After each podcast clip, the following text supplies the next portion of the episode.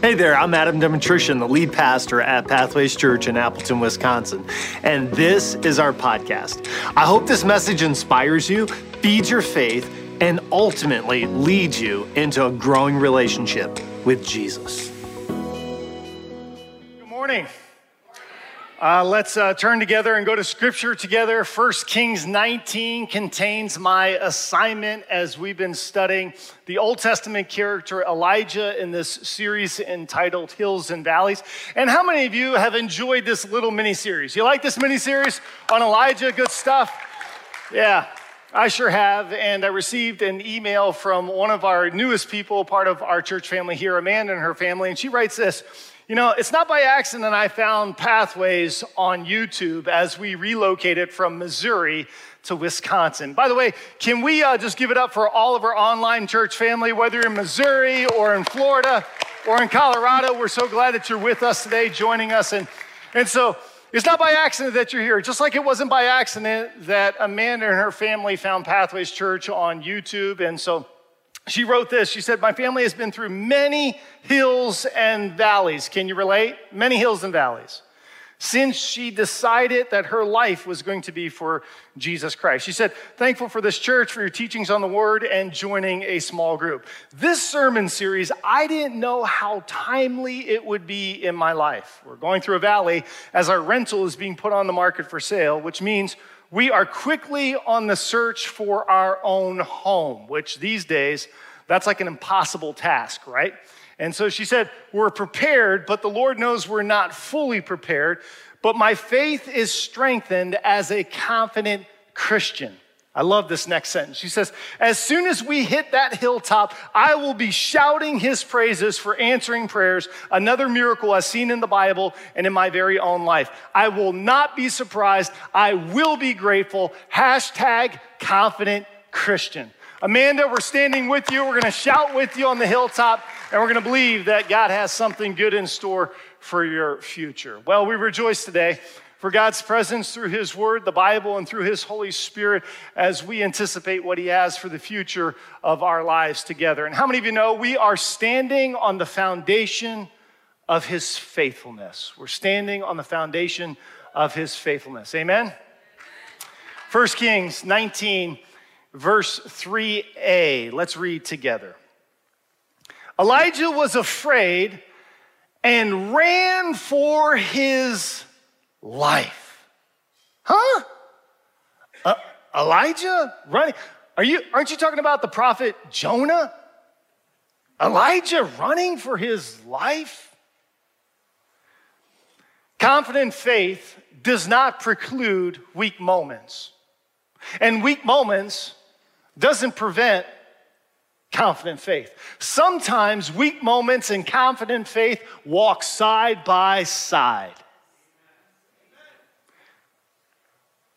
Elijah, friends, he was running. He did it. He did it. He was running for his life. He was running so fast that Forrest Gump had nothing on this prophet.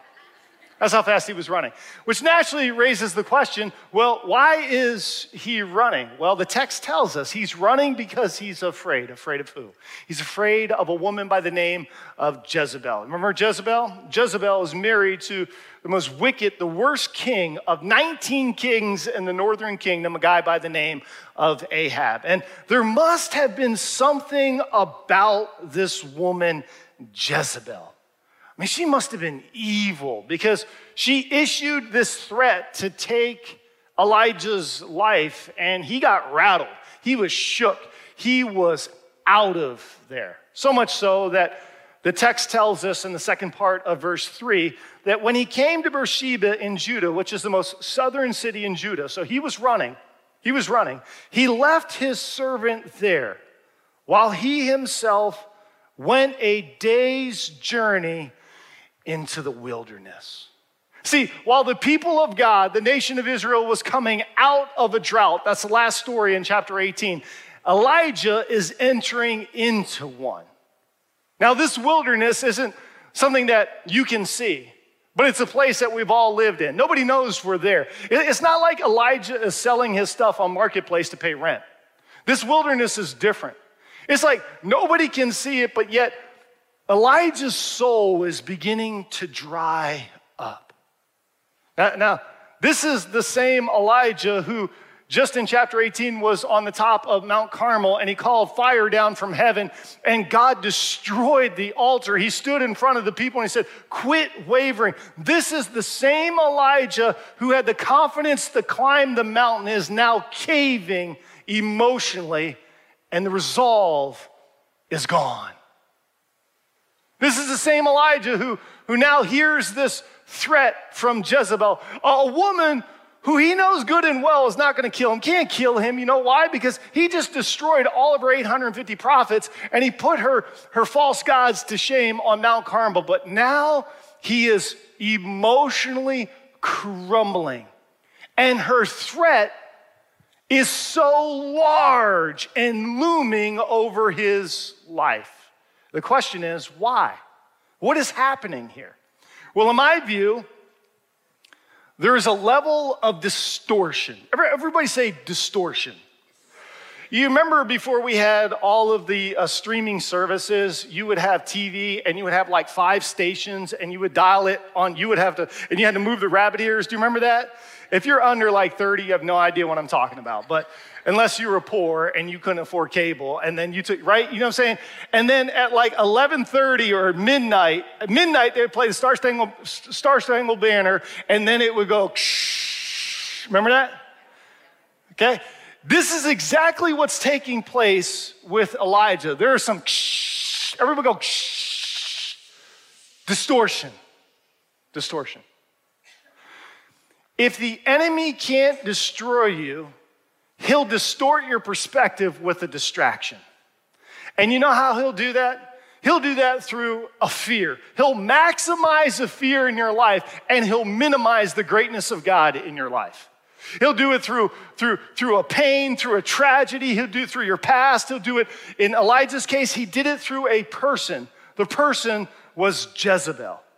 And now he hears this threat and he is on the run. He left a servant there. He's in the most southern part of Judah, and he's entering into this wilderness. Now, let's see what takes place. Verse 4b, it says this He came to a broom brush. It's kind of a desert, a desert uh, uh, plant and he sat down under it and he prayed that he might die. For some reason, that just seemed like an appropriate summer scripture to me. Uplifting, building in every day, every way. I just thought, you know, let, us talk about death in the summer. But this is exactly where he was. You have to forgive me. Like, this can be the reality of our lives no matter what season it might be outside, inside. We might be in a wilderness, in a valley. God, take my life. God, would you kill me? And he said this He said, I have had enough, Lord. Take my life. I am no better than my ancestors. Come on, have you ever said to God, Would you just take my life? I can't handle this anymore, God. There is too much to bear. I have had enough. Have you ever been there? You know what I'm talking about? This is exactly where Elijah was. I've had enough. You know, when you've had enough and you're a young parent, your kids know, you know? They're kind of like, whoa, mom's calling me by my middle name. Whoa, we've pushed dad way over the edge. He's had enough, right? Elijah's had enough. Elijah, Elijah he has this understanding that God was his protector, but that didn't prevent the pain from being real. Pain was real. He had enough. Elijah was not only distorted in his perspective by the enemy's distraction of Jezebel, but Elijah entered into a great season of disappointment. Say disappointment. You know, disappointment comes in all shapes and sizes. Disappointment oftentimes can lead us to defeat. Disappointment can, can, can really energize our, our decision making around some bad choices and entering into some dark places. Disappointment can, man, it can do a number on your life. And I want you to listen today to three individuals who are part of Pathways Nathan and Jeremy and Heidi. And I want you to listen to some of the disappointments that, that built up in their life that led them to the lowest valley that they had ever experienced. Watch this. My name is Nate. My name's Heidi. My name is Jeremy Andrew Altmeyer, and this is my story. This is my story. My journey with alcohol began the night my mom passed away. she had had a battle with cancer for a few years. At that time in my life, I didn't drink at all. Like, we didn't even have alcohol in our house. And um, some of her family had come over because she had died at home on hospice and they had a bottle of wine and they were like let's toast to mary and you know i'm like well i want to toast to mary you know she's my mom so i took a glass and drank it and the warmth and that feeling i felt immediately probably because i wasn't a drinker at the time and it gave me such relief that i had not felt in years that i quickly spiraled out of control to deal with the loss I just turned 31. So it's not something that like I've dealt with my whole life. It's been for the last 12 years that I've dealt with it. And it gets normalized so often. At a fairly young age, I think the first time I, I tried a beer or drinking was, you know, when I was probably uh, maybe age 12 or 13. You know, my friends would be all done and I could still be going. You know, like I had a really high tolerance. You know, when you start getting drinking that much, your bad hangovers turn into first thing in the morning cracking a beer to get rid of that bad hangover. And I think that's what started when I discovered, probably in my 20s, when I discovered day drinking. It became more of a need to feel normal. I had my first sip and probably got got drunk the first time when I was about 15 and a half, like 16 years old. It started from the, the death of a friend when I moved to Florida. First kid I met became like a brother. Um, you know, his loss, he was murdered. Um, I get a message from, not a message from my friend, but he comes into class. He's like, Hey, did you hear about Joey? And I'm like, No. He's like, Joey was murdered. And uh, the crazy part of the story is, uh, it was a, I knew who the guy was. It was like we were all a group of friends. Uh, his name was Mario. And uh, he was the one that had uh, murdered Joey. And uh, he wound up stabbing him. And he stabbed him over like a hundred times. It really hit me because, like, you know, I'd seen him. I seen him that afternoon, the night it happened, because it happened in the night at nighttime, and he wanted me to come hang out with him, and I, I lied, and I think that was one thing that I think really struggled with me for a while because I wanted to go hang out with him, and I think I felt like guilt, because like you know, what if I would have been there, like that might have not happened or I might not be here. I never really dealt with it until I got sober. So pretty much alcohol was like my crutch. That's when the chain started. I went hard when I turned 21, and I got uh, shortly after that, I got my first two OWIs. This round that I'm in right now is my second attempt at sobriety. I think I made it just over a year, and then it was in 2020 and had a bad day. And I reached out to somebody but I knew that somebody probably wouldn't answer. So I went and got a bottle of wine and drank the whole thing. I would function, I'd work, I'd do all my stuff. It'd be as soon as five o'clock came, it couldn't come fast enough. And then I would just drink straight until I pretty much passed out at 8.30 or 9 at night. I totaled my car when I got arrested for my fourth OWI back in June 6, 2018. That's pretty much when my life changed right there. That was the ultimate low point because I rolled my car eight times and I walked away without a scratch. I was actually sitting in my jail cell and I was remembering what the officer had said to me, and I blew a .38.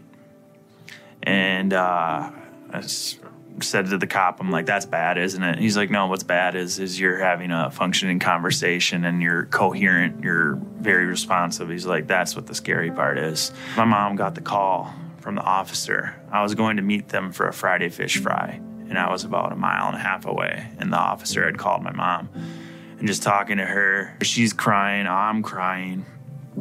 we uh, I get off the phone with her, and uh, that's when uh, I went back into the jail cell, and that's kind of when I sat down and just got on my knees, and said, "God, I was like, I surrender my life to you. I was like, I was like, help me conquer this demon of alcoholism." A year ago, at this time, I was in a, a very low valley where I have I would type in my phone at night after I had been drinking, of course, because my feelings would just flow. So I wouldn't tell anybody, but I feel like if I had shared what I'd written in my little notes on my phone, my family would have been very alarmed. Like I wanted to die.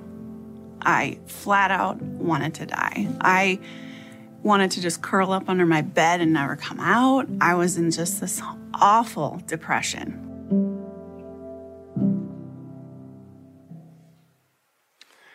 And just like Heidi wanted to die, that's exactly where Elijah was. He was so low, the disappointment was so overwhelming that he wanted to die. In Heidi's case, it was the grief over her mother's loss. For Jason, it was the guilt because Joey, his friend, was stabbed a hundred times and he lied and he wasn't there. For Nathan, it was the influences of a couple buddies when he was just a middle school student. The disappointment led them to a place of defeat.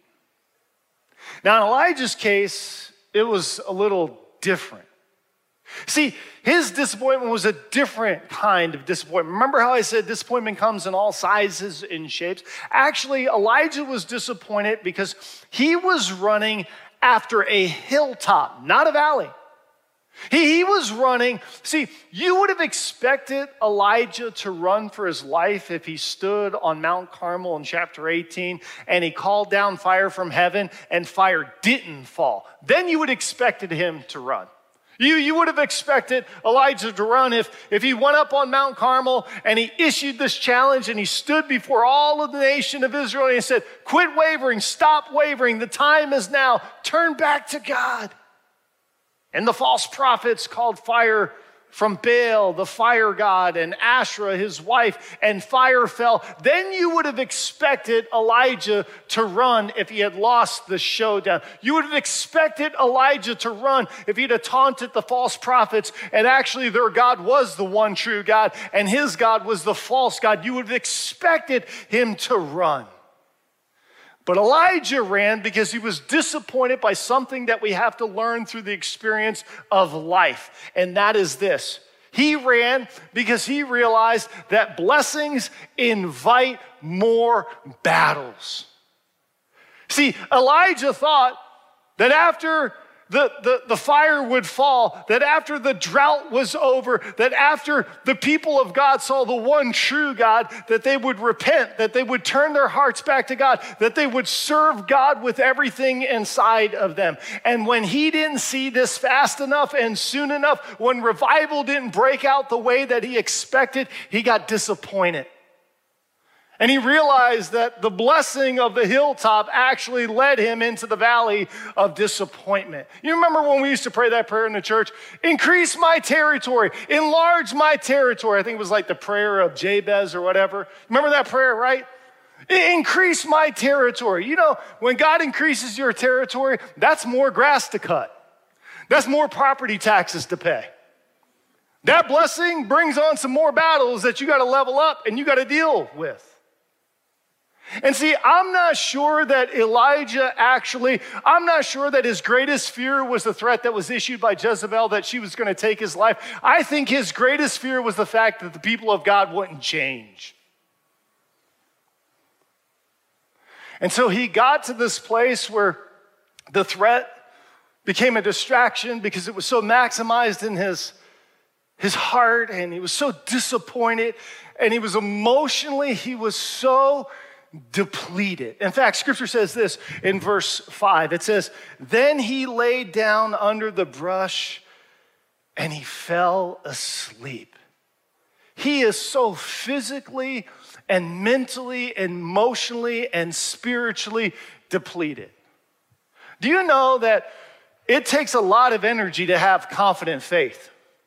You know what I'm talking about? It takes a lot of energy to believe that God is going to heal, that He will restore, that He will do a miracle. It takes a lot of energy, especially, it can take a lot of energy even amongst believers. That's why, for a lot of believers, it's easy to be lukewarm. It's easy to be a casual Christian because when you're a casual Christian, you don't need to have a confident faith. You could just be a name only. Yeah, I'm a Christian, but inside your faith is weak. Why? Because it takes energy to have confident faith. It takes energy. I mean, friends, he stood on the, he was at the highest hill, the highest mountain of his life, and he called fire down from heaven. Imagine 850 prophets. He put everybody to shame. He stood in front of the nation. He had exerted so much energy. And do you know when you exert that kind of energy, it leaves you exposed? When you exert that kind of energy, you come off that kind of a high, man, you're wide open for the enemy's attack, and you know where he messes with you the most? In your mind. He's not gonna mess with you on the external things because he knows that you just called down fire from heaven. So he'll start messing with you in your mind, and you can't fight that battle because you are depleted. Depletion, depletion. Depletion just totally, he was exhausted. He was so exhausted. But God is so faithful when we are exhausted. God still provides for us when we have nothing in the tank. God fills our tank. Amen. God, God is so gracious that even in the midst of us running from Him, you can run out on God, but you can never, you can never, you can never, you can never, you can never outrun God.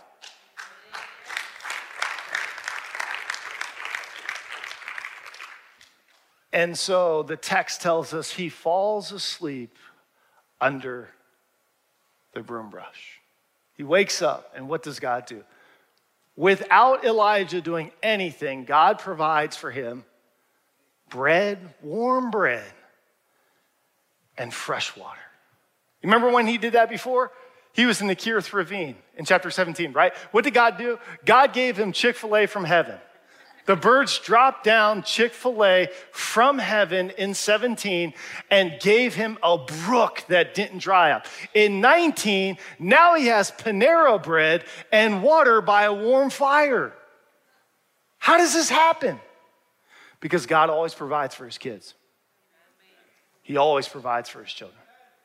And so here's what scripture says He woke up he got up and he ate and he drank. Strengthened by the food, he traveled 40 days and 40 nights until he reached Horeb, the mountain of God. Now, Horeb is another name for Mount Sinai. Mount Sinai, if you remember in the Old Testament, is where God gave Moses the law. And here's what scripture says There he went into a cave and he spent the night. And the word of the Lord came to him and said this What are you doing here, Elijah? What are you doing here, Elijah? The question implies that God didn't direct Elijah to Mount Horeb, even though it was the mountain of God. The question implies that for some reason, his misguided reasons led Elijah to Mount Sinai, where he went into the cave. He went into the cave and he spent the night there. Now, why did he go into the cave? We don't know why he went into the cave. We don't know if it's because he was depressed or he was lonely, or maybe he went in the cave because he was anxious, or maybe he went into the cave because maybe he went in the cave because he was on the run and he was so fearful now that, that he was he was halfway strengthened by the food, but, but yet he had traveled 40 days, and there's a lot of disequilibrium going on in his soul, and he's semi depleted, and he's in that headspace where he doesn't know the threat is still there. He's, he's just distorted perspective. For whatever reason, he runs into the cave. I was talking to Laura about this passage earlier in the week, and I wanted her take on this. I said, Laura, so what do you think is taking place when he runs into the cave? And she had this she had this um, really valuable insight. I kind of thought about it. She said, You know, Adam, I think he went into the cave because he was traumatized. I had never heard that before. I was like, huh, what do, you, what do you mean by that? And she said, well, Adam, if you think about it, his obedience led to a lot of people's death. You remember in chapter 17, he prophesied to King Ahab that it wasn't going to rain until he said the word? Well, when that took place in chapter 17, that meant starvation for a lot of people. That meant unemployment rates at an all time high. That meant that it wasn't just an economic slowdown, it was an economic shutdown. And that was because Elijah prophesied to the king. He had seen those eyes and those hungry mouths. There was a price for his obedience. And then she was relaying to me, you know, Adam, you didn't tell the people last week what happened after the fire fell. I said, no, I didn't. She said, you know, after the fire fell in chapter 18, you, do, do you know what Elijah did? Scripture says he slaughtered all 850 prophets. Do you, do you imagine some of the images that were wandering through his mind when he took him to the Kidron Valley and he slaughtered him? Did he push him over? Did he tie him up? Did he burn him? Did he stone him? Who did it? Was he a part of it? Did he just order it? What was flashing through his mind? Do you, can you imagine all the traumatic images that were flashing through his mind? And he's in the cave. He's in the cave. And he gets honest with God in the cave. You know what he says? He said, Lord Almighty, I'm the only one left. I served you with all zeal, and now I'm the only one left. How honest are you with God? You know, week one, we learned about Elijah and his obedience. We learned about his confidence last week. But this week, we're going to see his honesty in action. He was honest with God. You know, sometimes I think we struggle to be honest with God because we have this deep-seated fear that if we're truly honest with God, that he might smite us. He might just get us. And, and, here's the irony of the situation. We already know that he knows everything about us, but for some reason we think if we don't say it, he doesn't know it. It's like one of the wink winks, right? It's like when you catch your kid doing something bad and you're like, he's like, Did you eat that cake? And they're like, Uh uh-uh. uh. And they got cake all around their face. Like, Yes, you did. Like, Here's a mirror, you big fat liar. But you don't say that, but that's what you think, right? Not Elijah. I'm the only one, God. I've been zealous for you, and now they're going to kill me. The problem is, Elijah didn't hear the voice of God in his cave. He didn't hear the voice of God in this case. Sometimes we don't hear the voice of God, and it's not an indication that God is speaking, it's an indication that we're in the wrong place. We're in the cave when God wants to take us from the cave to the mouth of the mountain.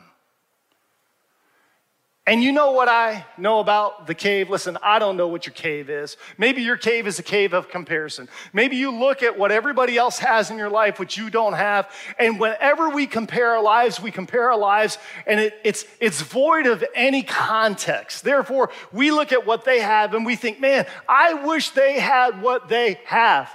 But we don't know that they're, that they are just barely making the payments on what they have and you're looking at what they have and you're so envious and you're comparing your life and they look at what you don't have and they're so envious of your satisfaction.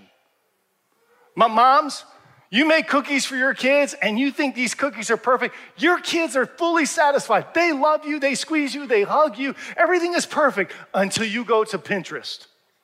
And then you see other cookies and you're thinking, man, my cookies are horrible. And yet your kids loved your cookies. They ate them. It's all over their face. They're like, Mom, you're the greatest. But inside, you've, com- you've, you've gone into your cave of comparison.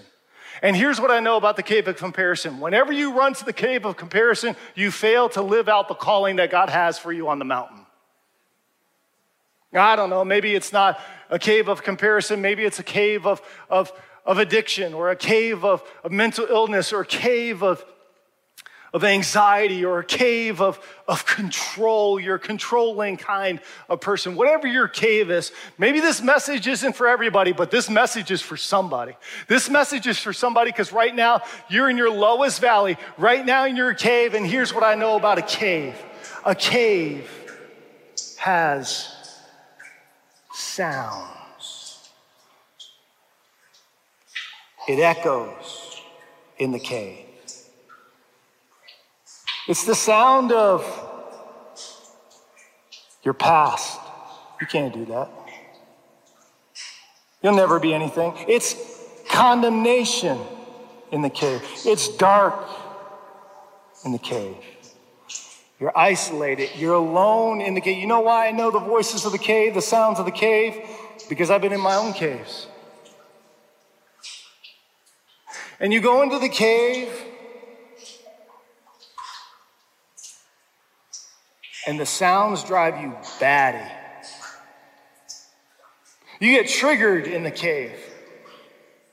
Daylight comes, you step out of the cave, and you're so depleted emotionally, and you've been awake for so long that you have no energy to really actually live your real life. Because the enemy has so messed with your mind in your cave. Anybody been there? I know caves. I know caves. But here's what you need to know about God. In the sounds of the cave, God says, I want you to hear my voice. I, I want you to come and to meet with me. Listen to what God said to Elijah in verse 11. He, he said this He said, Go out and stand on the mountain in the presence of the Lord, for the Lord is about to pass you by. He said, Listen, I want you to hear my voice, but first you're gonna have to be obedient. You're gonna have to take a step. You're gonna have to walk out of your cave, and then I am going to pass you by. And then a great and powerful wind tore through the mountains, uh, tore the mountains apart, and shattered the rocks before the Lord. But the Lord wasn't in the wind. And after the wind, there was an earthquake. But the Lord was not in the earthquake. And after the earthquake came a fire, but the Lord was not in the fire. Man, the Lord showed up like earth, wind, and fire, but he wasn't in them. Everything that Elijah knew about that, about that, about that moment was that God always shows up in powerful, and big things. But this time, God was going to show up differently. Text says, but he came to him with a gentle whisper. A whisper. The question is, what did he say to Elijah? Answer, we don't know. But what we do know is that Elijah heard what he needed to hear. Just like God will speak to you and give you a gentle whisper for you to hear what you need to hear. I want you to listen to how Nathan and Heidi and Jeremy heard that whisper, what they needed to hear in their cave, and how God spoke to them. Watch this. I didn't want this in my life anymore. I, you know, I just closed my eyes and I just prayed. Kind of just put my hands up and I prayed. I just felt this warm hug, like grip from behind me. Um, and, uh, and I heard the words that everything was going to be okay. And I'm with you. God is good, man. Like He is. And I know some it doesn't work that way for some other people or some circumstances, but you know, we've all had those moments in our life where like we don't think God God cares, but he does. I felt broken. Like he, you know, Jesus God looking at me like man, I need this I need to pull this girl out and um so I felt that I was broken but I could be healed but it had to be, I had to want it. Like he would be there, but I had to want it. I feel like so many things happen for a reason. And it's, I feel like God meeting you at your level, where you're at, where you're ready to let him in. As we came to church, it was the message about um, Jonah and the whale and the boat. And Pastor Adam said something about Jonah being in the boat and the waves being so big, but he slept through it. And I, that was my aha moment. I was like, I need to do something. Like, I can't just stay in this boat. Like, I can sit and sleep through it. That's what I was basically trying to do is sleep through it all, sleep through the boat crashing. But I had to get out of the boat. Uh, as soon as I got surrendered my life to him, I got the Bible out of the jail cell there. I opened it up right away. And uh, the first verse that I had read was Isaiah 41:10. Uh, it's uh, "Fear not, for I am with you. Be not dismayed, for I am your God. Yes, I will help you, and I will uphold you with my righteous right hand." And I'm like, I just started crying right there. Um, and like that shackle, those shackles that I referenced before, like I just felt them break. I kind of feel like that was my turning point. It was either death or life, you know. So I've been uh, about 11 years sober at this point from that from that day. Um, and if you're in your dark times, that's when you gotta reach for the light. Uh, my tattoo. So this is uh, the Serenity Prayer. It's God grant me the serenity to accept the things I cannot change, the courage to change the things I can, and the wisdom to know the difference today. I want to say I got that about four months after being sober, um, but it wasn't after until I hit the two the two year mark is when I added the the chain, uh, the shackle and the chain with my sober date on it. Just knowing that you're not alone, that addiction comes in teenagers, in elderly, in 30 something stay at home moms. So um, I feel like you have nothing to lose by being honest. Boy, aren't you so excited that Jesus Christ can set people free, lead them out of their caves? Man, come on, let's praise God for that. Let's praise God for Nathan and for Heidi and for Jeremy. Praise God. Praise God. We're a part of a church where Jesus is changing lives. You know, what I love about their stories is that Nathan, over a decade, has been sober. Nathan's here today in this service, and Heidi, eight months sober. Praise God. Eight months sober. And Jeremy, four months clean, sober. Oh, man.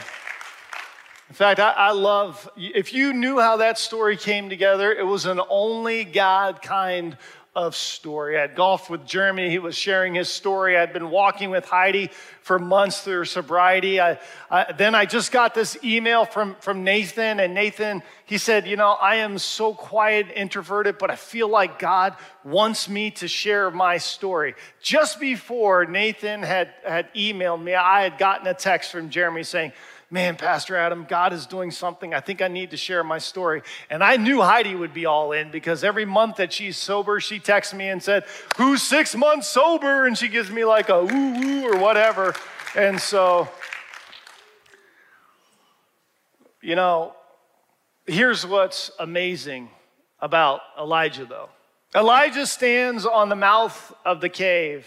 And this is the most important part of the story, friends. God asks him again, he says, Elijah, what are you doing here? He asks, he asks the question two times. You remember, he, he's seen him in the earth and the wind. He's seen him with the, the earthquake, the fire. He's seen all that. He even heard the whisper. He even, he even had a voice.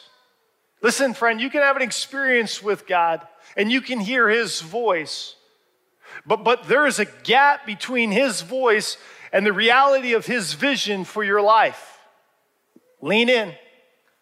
And when, and when God said to Elijah, What are you doing here in this moment? Do you know what Elijah said? Elijah didn't say, God, I got a vision. I'm ready to go. Let's go.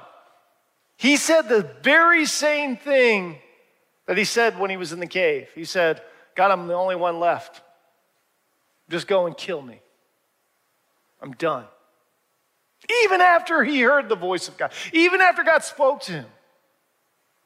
You know what that tells me? It tells me that even after we hear the voice of God, we have an experience with Him and He gives us a vision for our life, there's a lot of fear and a lot of doubt and a lot of obedience and a lot of work that needs to be done to surrender to the Holy Spirit in giving us direction for our lives.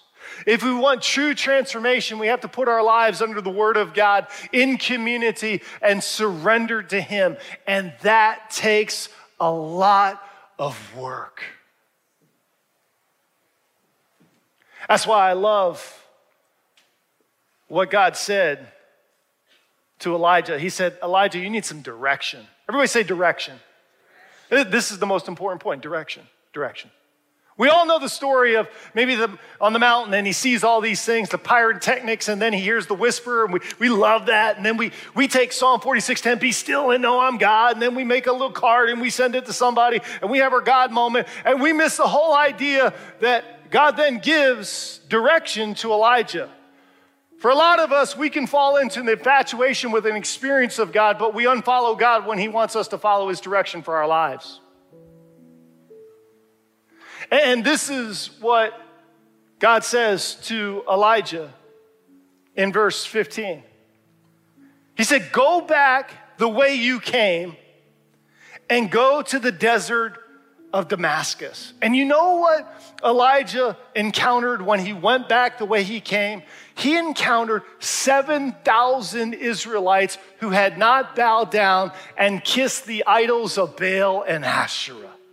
You know what God was directing his life to see? He wanted him to know that he wasn't alone, that there were other people who would be faithful to the one true God. And today you need to know listen, you need to know if you're a student, you're not the only student who is being faithful to the one true God. If you're a college kid, you're not the only college kid who's being faithful to the one true God. If you're a parent, you're not the only parent who's trying to be faithful to the one true God. If you're a retiree, if you're a whatever age, whatever season of life, you're not alone. There are other people who are trying trying to walk this walk and live faithfully unto the one true God. And Elijah needed to see that. That's where God led him. And then he led him, here's like the bonus of it all. The bonus was after he he ran from his hill, from the success to the valley. God led him back. And this is the moment in chapter 19 where he finds Elisha. Elisha is his successor. Elisha, scripture says, has a double portion of power and anointing favor, more so than Elijah. And just think, Elisha would have never been found if Elijah didn't follow the direction of the Lord. I, I wonder what would never be found in your life if you didn't follow the direction of the Lord. I wonder who you would pass by and miss I wonder what legacy you would forfeit because you had an experience with God, but you weren't wholeheartedly following Him. And you had your justifications and your reasons, and you had your small t traumas and, and whatever, and you were just like, you know what? I, I want enough of Him, but I'm content to being lukewarm. But to truly follow the direction that He has for your life, what would you find in that? What would you find in the valleys of your life if you knew how to keep God front and center at some of the lowest moments? What would you find there? For so many of us, we go into the valley and the number one prayer, and I'm guilty as you are guilty. I pray this God, why? Why? And when God is beginning to show me, I heard it. I heard it in my 20s and 30s, but now in my 40s, I'm starting to pray this prayer God, what? What are you trying to teach me and to show me and to deepen my faith in you? Not why, what?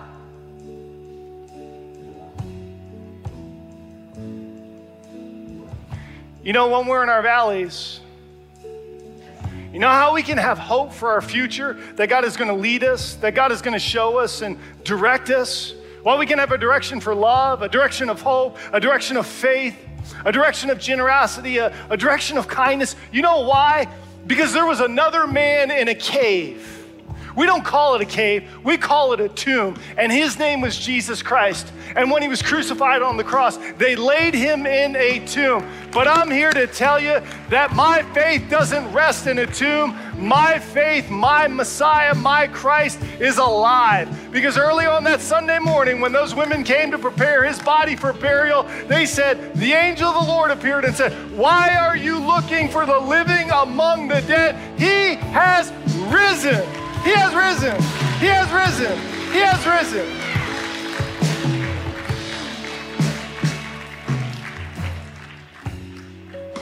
And the same spirit that raised Christ from the dead dwells in you. Let me declare that over you today. If you are a blood-bought son or daughter of Jesus Christ, according to Romans 8:11, the same spirit that raised Christ from the dead dwells in you. So no matter what cave, what valley, where you are, his spirit, his spirit lives inside of you. So what's your step of direction? Where do you need to go? How do you need to follow?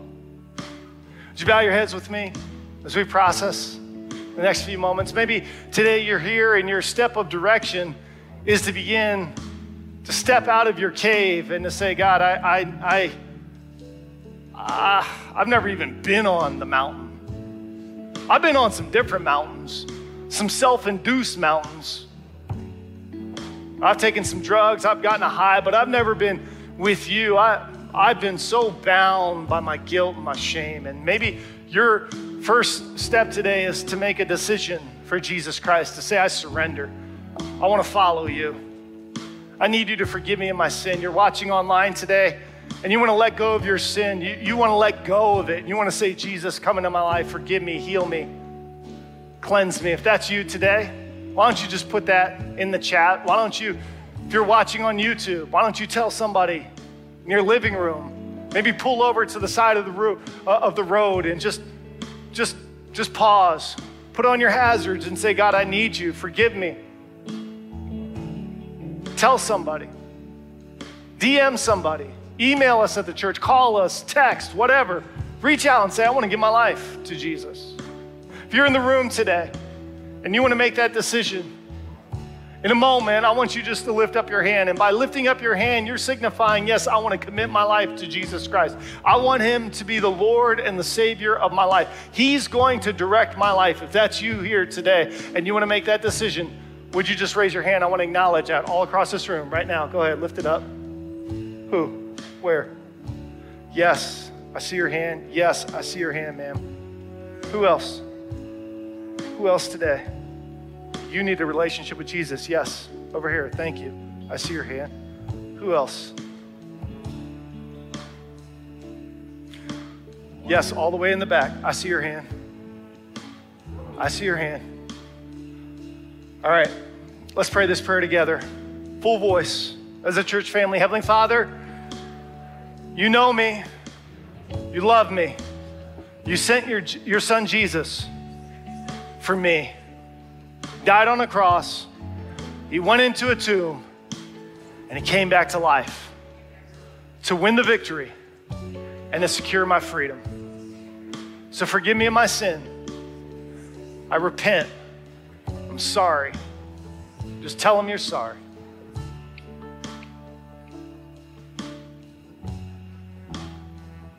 I receive your salvation by faith.